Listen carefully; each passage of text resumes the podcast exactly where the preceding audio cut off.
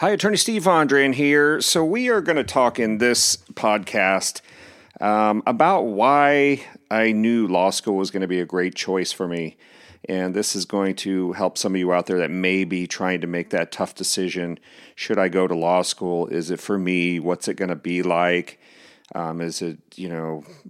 So, anyway, I'm going to talk a little bit about the case of R versus Dudley and Stephens. R versus Dudley and Stephens. And I hope to do a video on this. I don't know if I'm going to get around to it, but I'm certainly going to try here. But this was um, a case, and I believe it was my first year law class, uh, law school, and it was criminal law. And I remember this case. It was, if not the very first case that I studied in law school, it was one of the first. And I remember just sort of being blown away and just going like, "Man, this is going to be a crazy ride." To do this for two. You know, well, actually, I went for four years at night. I went to law school at night, um, worked during the day, and went to law school at night. So, um, yeah. So one of the first cases was this R versus Dudley and Stephens, what I call the survival cannibalism case. And this is really, um, you know, just I remember just reading the case and the impact it had on me, just like how um, just crazy. I was just like, wow, this is like insane. What would I do? You know, what should the law be? You know, what should happen? So I'm going to talk a little bit about the case and then we'll see what you think and get your thoughts. But I will say, if you like this kind of thinking, some people may call it philosophizing, um, you know, then I think law school would, would be a fascinating choice for you. If, on the other hand, you hear the facts and this really doesn't sound all that interesting and you say, eh, you know, I'm not really my thing, then maybe law school is not for you. And and I don't mean that to to to be you know trivial in any way, but you need to think about you know if you're going to be going to law school for three four years and paying a lot of money to do that, a lot of time, you want to make sure it's going to be something you like.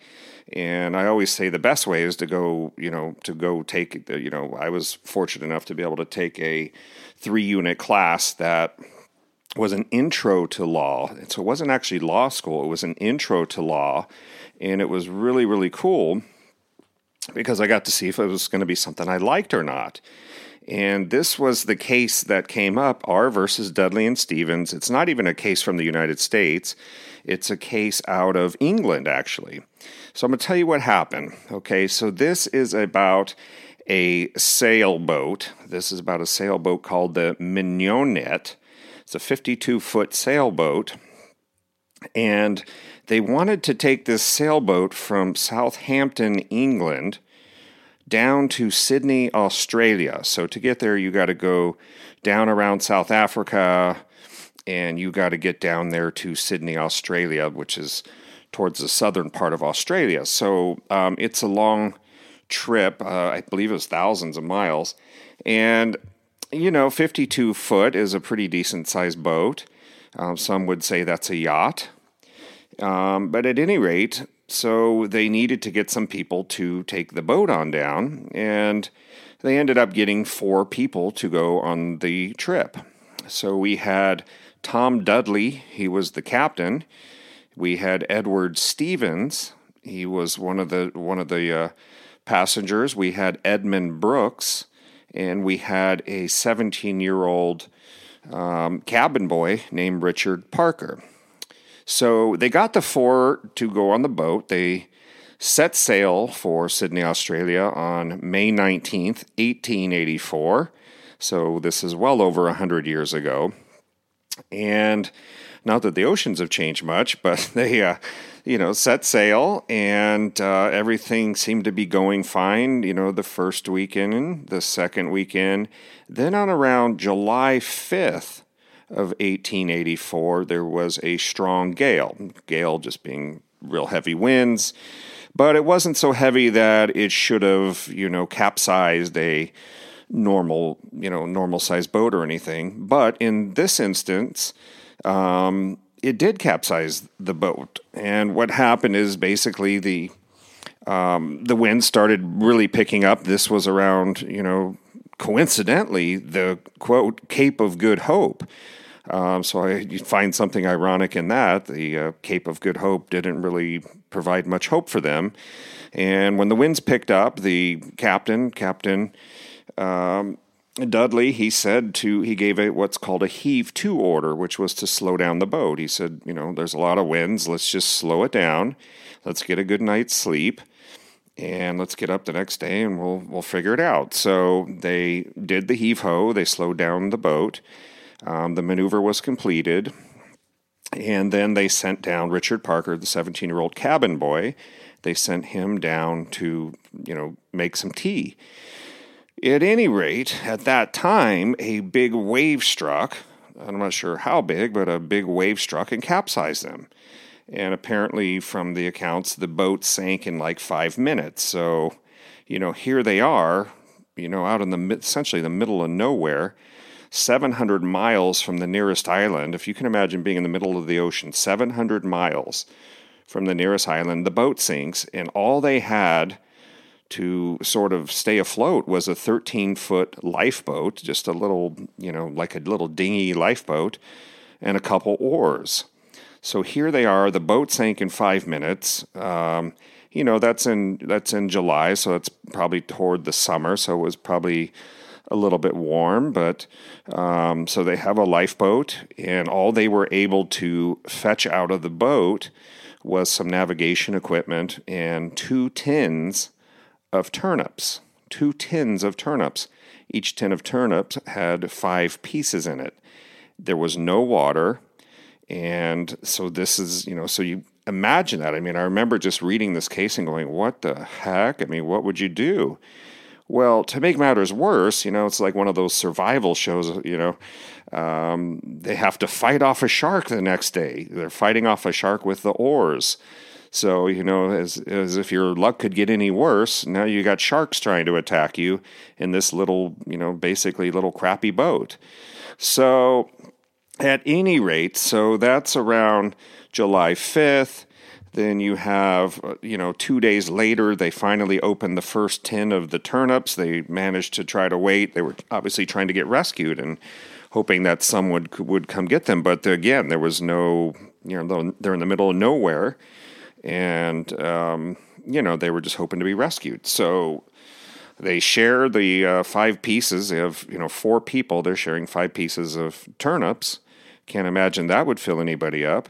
So they're eating the turnips, and on July 9th, they were fortunate enough to capture a sea turtle. So here they are. I mean, picture yourself you're starving, you're thirsty, there's no water. Um, sharks are trying to attack you. You're you're fighting, not fighting, uh, but you're sharing little pieces of turnips to stay alive. And they captured a sea turtle and the sea turtle basically they split it up and gave them about three pounds of meat for each of them. And apparently they also ate the bones. And they would have even drank the blood but apparently the blood of the sea turtle got contaminated with seawater and back in those days i'm not sure i'm not sure if it's fatal or not but the, the, the belief was you know seawater is fatal if you drink it. So nobody, they didn't want to touch anything that had seawater on it. Um, I think there's ways today where you can sort of distill seawater and get some water out of it, but don't ask me. I'm not an expert in this area. So, at any rate, so here they are eating a sea turtle on July 9th. Um, you know, f- about four days into capsizing here on the boat, nothing to eat. Um, then they get they basically survive into the into the next week and they open up the second can of, of turnips, splitting that five pieces each. And, you know, out there they were hoping to catch some rainwater, but there was no rain, you know, like I said, kind of in the middle of the summer. So um, at some point, things got so bad, you know, you have to have some water. They started drinking their urine. And, you know, you imagine you can only do that for so long before things really turn south on you. And so, you know, five days after that into July 20th, about 15 days or two weeks into this struggle, the deckhand, the, uh, the Richard Parker, the 17 year old boy, he becomes ill. Um, the other guy, Stephens, um, he's not feeling so well. Captain Dudley, he's like, uh, or, you know, he's kind of like, well, what do we do? I think maybe we need to draw lots. And what drawing lots is, you know, that's, you know, basically somebody, and I don't know if you you pick out little uh, sticks or whatever, whoever gets the short stick, you have to sacrifice yourself as the victim.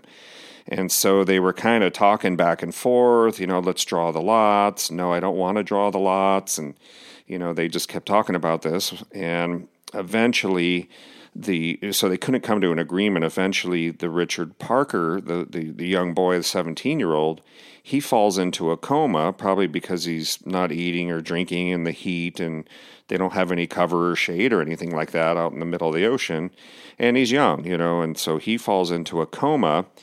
And Captain Dudley and, and Stephens and Edmund Brooks, the other guy, they start talking about drawing the lots.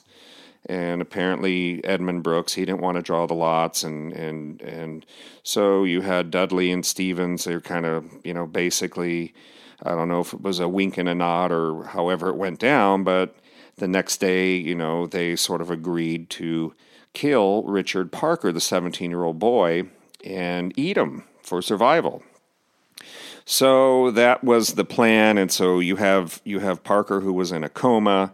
He wasn't, you know, you you you can come out of a coma, so it's not like he was going to die for sure, but you know he certainly wasn't in good shape.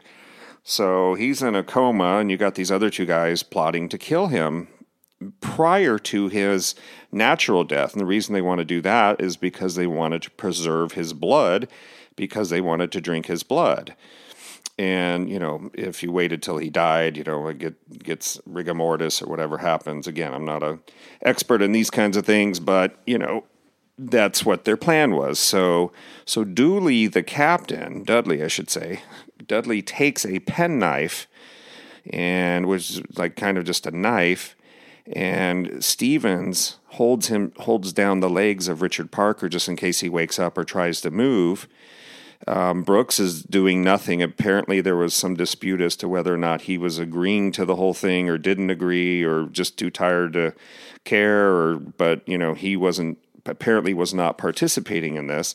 So Dudley, the captain of the boat, he's taking a penknife. The other guy, Stephens, is holding him down, and he stabs him in the jugular vein and kills him.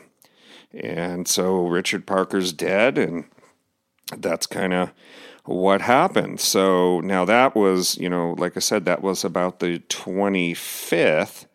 So that was about 20 days into the. Uh, so imagine being out in the ocean. You have to put yourself there. Imagine being 20 days out in the ocean. You're not eating, you're not drinking, you're starving, you're probably delirious. Um, and in in the facts of the case were that Captain Dudley and Stephens had wives and families. Apparently, the other ones did not. And so they kind of thought, you know, we have kind of a duty to do this. We have wives and families, and, you know, Parker's going to die. He's got a coma anyway. And, you know, Brooks can't sound like Brooks wasn't quite sure what he was going to do. Or so, you know, they took it upon themselves to try to save their own um, skin and increase their chances of survival. So this is was the plan they hatched. Now that's kind of the question in this case. I mean, what would you do if you were there? Like, does anybody know? And so I was just fascinated running through this thing, just going like, uh, what's the law? What should the law be? I you know I can't even think about it. It seems that if you're in there and your life is on the line and you can't figure out what to do, that you know maybe, maybe you should take the weakest person. But is that moral? Is it ethical? Is it within the law? I mean, was there any common law or any statutory law specifically addressing this issue? Well, um, what happened is they were eventually rescued four days after the killing. They were eventually rescued by a German boat. And uh, again, bear in mind, they're out there sort of in the middle of the water. They're not in England, they're not in Australia, they're in between. So they take them back to England. And and Dudley and Stephens, the two that were actually eventually put on trial, they said, you know, they really didn't think they did anything wrong. They thought it was what they called the customs of the sea. And so when they got back, they had to make these statutory statements under the Merchant Shipping Act.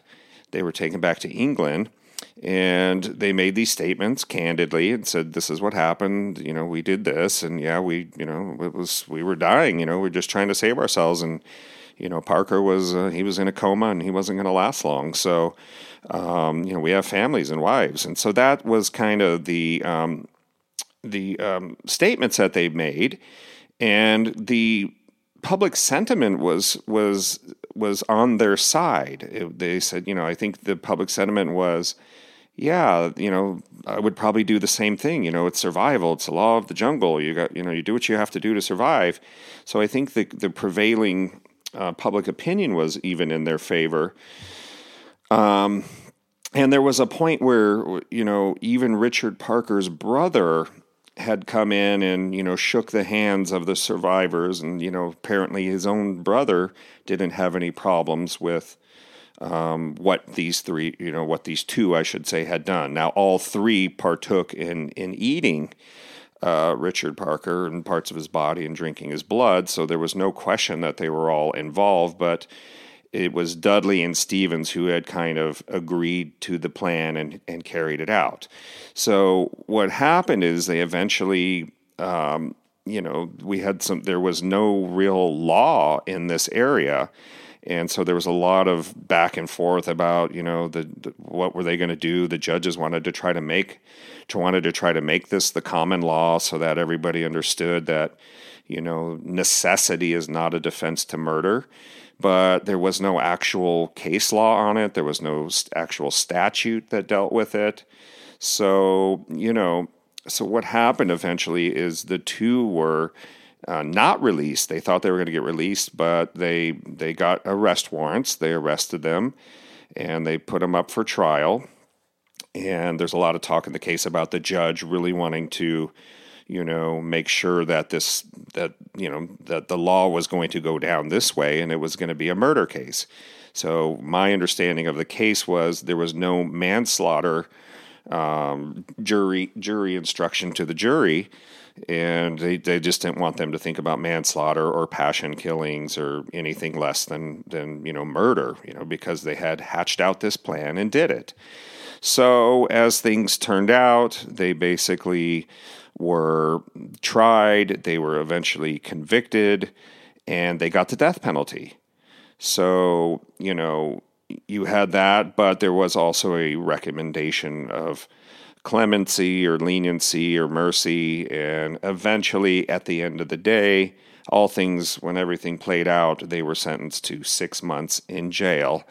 And that was the outcome so um, you know, it was a really to me was just. I mean, this is you got to understand. This is just like one case that I read in a you know in a uh, introduction to law class, and I was just kind of blown away. And I was just like, wow! I never in undergraduate school, I had never had any kinds of classes that would you know allow you to think about these kinds of issues and you know, to really capture humanity and, and see, you know, what is the law, what is what is ethics, what is moral in this situation, you know. Um, so it was really interesting. Um, again, it showed kind of the power of common law, where you don't have any established laws. Um, the law of the sea argument that didn't work. The customs of the sea argument didn't work, but you had lawyers fighting for that. You had um, Brooks came in and he testified against the others, but he also had to admit that he was a part of this whole scheme. I believe um, the two defendants, Dudley and Stephens, I believe they took the fifth, and so they didn't really take the stand or anything. So you had a lot of procedure, you had public opinion, you had um, questions over jurisdiction. You know, this, you know, the murder happened in the middle of the water. You know, why is it being heard back in England under the, the royal court? So, you know, again, this was to me, it was just like a fascinating case. And, you know, this was just one of them. I mean, you know, and so for me, it was four years of law school, really going through so many different scenarios like that. And then when, you know, people say, you know, when you get out of law school, you're going to be a totally different person. Well, why do you think? I mean, think about all of this thinking and studying and philosophizing and comparing precedents, looking for precedent. Think about what it does to your to your mind, and if you have really good teachers that can help guide you through that, the pros and the cons. And when you're hearing other students with their opinions, some some will say, you know, they have absolutely no right to kill them, and others would say, well, yes, they do And, you know, to hear those conversations play out in a, in a classroom setting, you know, to me was just it was just exhilarating. And you know i loved every i literally loved every minute of law school. I mean yeah at some point you want it to get over just like everything else because you want to get out there and start making some money. But i mean this is what the kinds of things you can expect um, some classes are better than others just depends what you like but i mean these are the kinds of things that you can study in law school so if that sounds of interest to you you know law school may be a good bet for you so, but I just wanted to share that story with you because I know I get a lot of questions from a lot of people saying, should I do it? Is it too late? Um, what's it like? You know, I don't know if it's for me. Well, one way to find out is to take an intro class. Another way is you don't even need to take a class. Go out and go to a law library and pull out a casebook and just you know pick out pick a topic of interest to you. Uh, maybe it's criminal law, maybe it's international business, maybe it's copyright law pick out something and start reading through the cases and see if you like them. Ultimately, uh, when you do become a lawyer, you know, you want to practice in an area of law that you do find interest in. But I mean, you get so much, um, to me, some, such a great education if you go to the right school and you know you you know you really go essentially go all in on your education but i mean that's my story that's a case that changed it all for me made it made me sure what I wanted to do. And, you know, honestly, I have never looked back. It's been the greatest decision of my life. And I hope for somebody out there, if you're listening, you know, I hope this has the impact on you one way or the other. Like I said, if it's not for you, um, you feel more interested in doing something like in a business uh, side of life, buy low and sell high, you can go do that as well. So, Attorney Steve Vondran, I hope you enjoyed this. If you want to check out my website, you can find me at attorneysteve.com. If you haven't seen any of my videos yet, we're doing really well. We're up to about 6,500 subscribers on my video channel. You can go to attorneystevevideos.com. That's attorneystevevideos.com and make sure to subscribe and keep up on some of the legal information we have coming out. So I hope that's been helpful. I'm just here paying it forward, trying to help people make the tough decisions in life. And uh, that's just my story of the day. All right. Have a great night, y'all.